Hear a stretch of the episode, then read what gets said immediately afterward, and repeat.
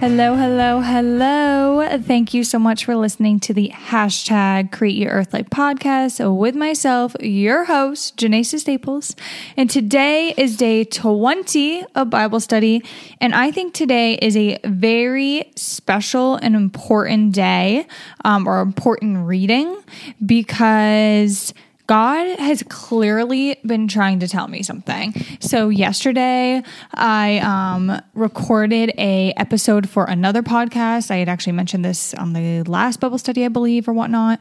Um, but the I had to I had to record something for this other person's podcast that I think is important or that I know a lot about and I chose prayer. And then I did research on prayer and I talked about the importance of prayer and the power of prayer.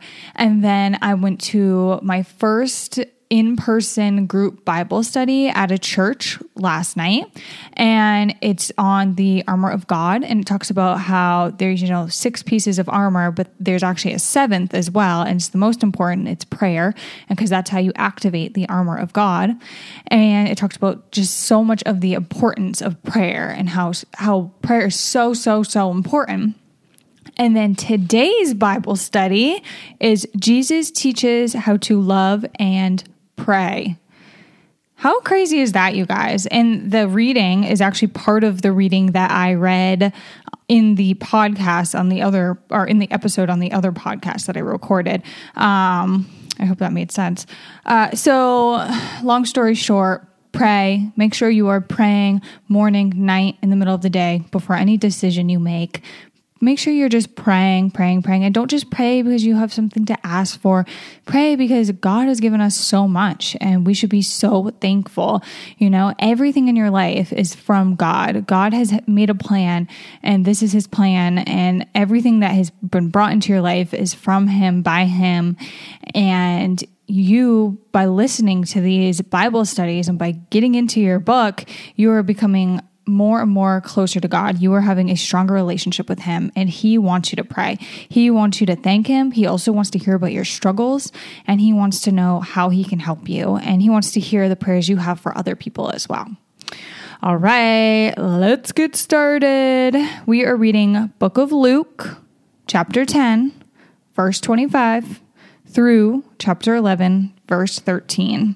And let's start off with a prayer.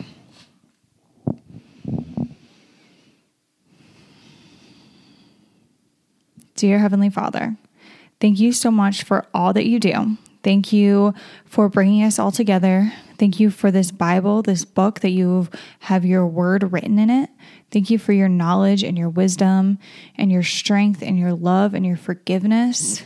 Thank you for being here, showing us your presence, for giving us answers and guidance and signs. Thank you for creating us. Thank you for giving us the things to have this podcast, to connect with each other, for the microphone, for the computer, for the recording app, for GarageBand. Thank you for everything that you do. Please, today, I ask that you open our eyes, everyone that's listening, and my eyes, so that we are able to read your word and able to take in the information that you want us to we're able to understand the Bible the way you would like us to, and to gain the word that you would like us to, and to share the words that you would like us to. Thank you, God. We love you so much. Amen. All right, guys, let's get started. So, Luke 10 25. The parable of the Good Samaritan. And behold, a certain lawyer stood up and tested him, saying, Teacher, what shall I do to inherit eternal life? He said to him, What is written in the law? What is your reading of it? So he answered and said, You shall love the Lord your God with all your heart, with all your soul, and all your strength, and with all your mind, and your neighbor as yourself. And he said to him, You have answered you have answered rightly. Do this and you will live. But he want but he, wanting to justify himself, and to Jesus, And who is my neighbor? Then Jesus answered and said, A certain man went down from Jerusalem to Jericho and fell among thieves, who stripped him of his clothing, wounded him, and departed, leaving him half dead. Now by chance a certain priest came down that road, and when he saw him, he passed by on the other side. Likewise, a Levite, Levite, Levite, I don't know if I'm saying that right, but a Levite is a member of the Hebrew tribe Levi, especially of that part of it which provided assistance to the priests in the worship in the Jewish temple. When he arrived at the place, came and looked and passed by on the other side. But a certain Samaritan, as he journeyed, came where he was, and when he saw him, he had compassion. So he went to him and bandaged his wounds, pouring on oil and wine. And he sent, set him on his own animal, brought him to an inn, and took care of him. On the next day, when he departed, he took out two denarii, which is money, gave them to the innkeeper, and said to him, Take care of him, and whatever more you spend when I come again, I will repay you. So, which of these three do you think was neighbor to him who fell among the thieves? And he said, He who showed mercy on him. Then Jesus said to him, Go and do likewise. And I, I love this because this is something that has changed inside me like praying and reading the bible and having a relationship with god is that i have actually found more compassion for people. Now granted if i saw someone that you know was hurt and stuff i would have probably helped them already.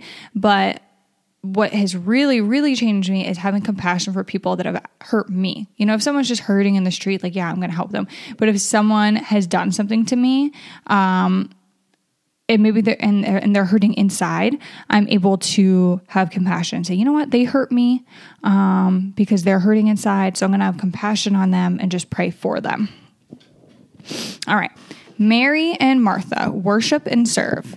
Now it happened as they went that he entered a certain village, and a certain woman named Martha welcomed him into her, her house.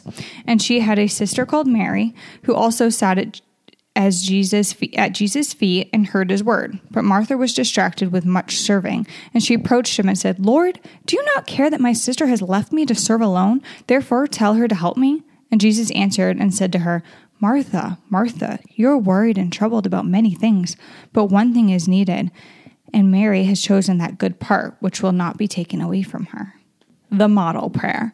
And the model prayer is actually what I read about um, and spoke about in the episode for the another person's podcast.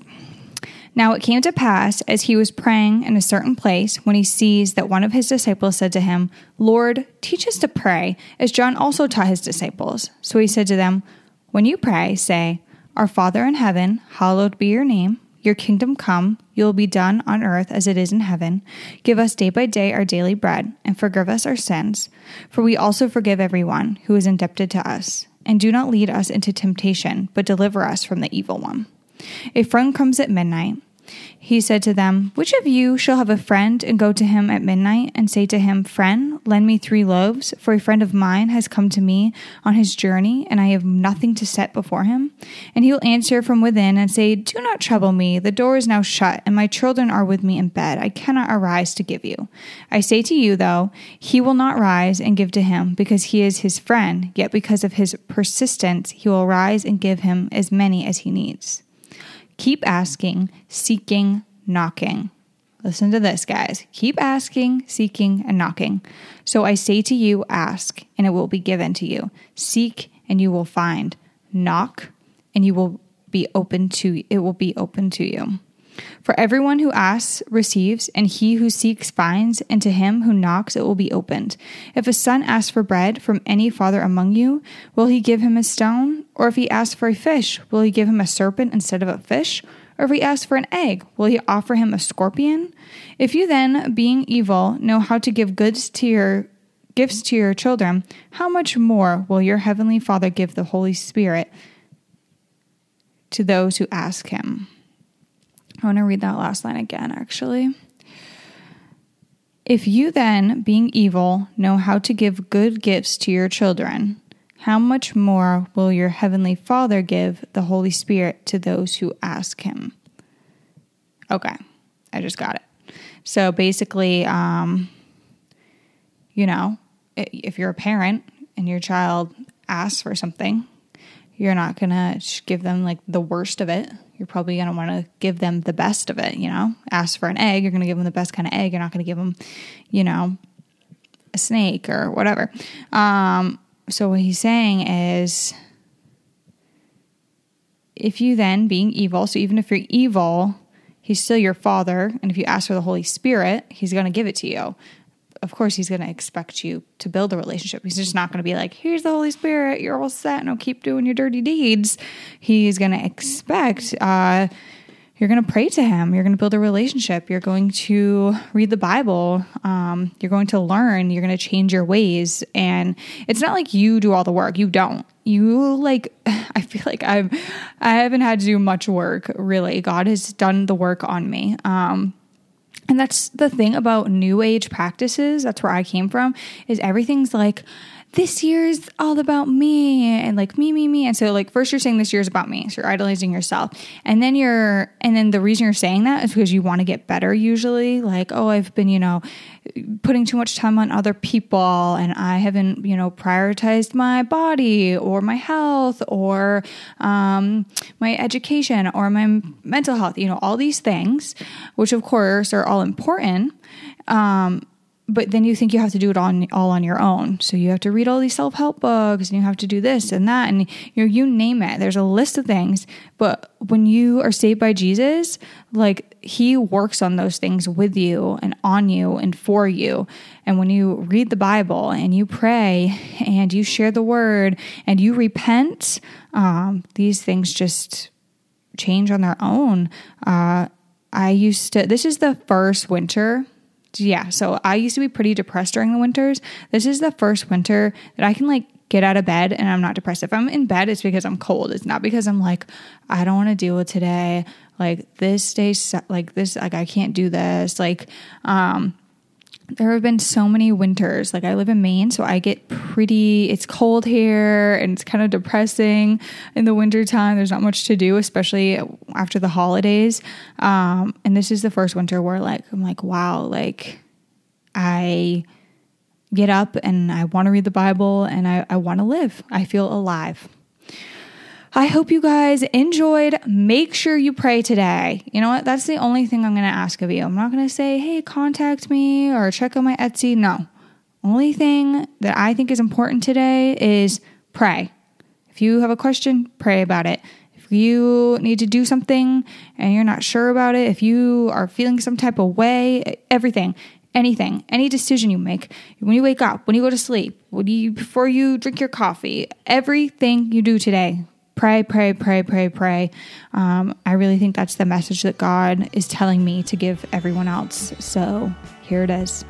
I hope you guys have the best day ever. God bless you.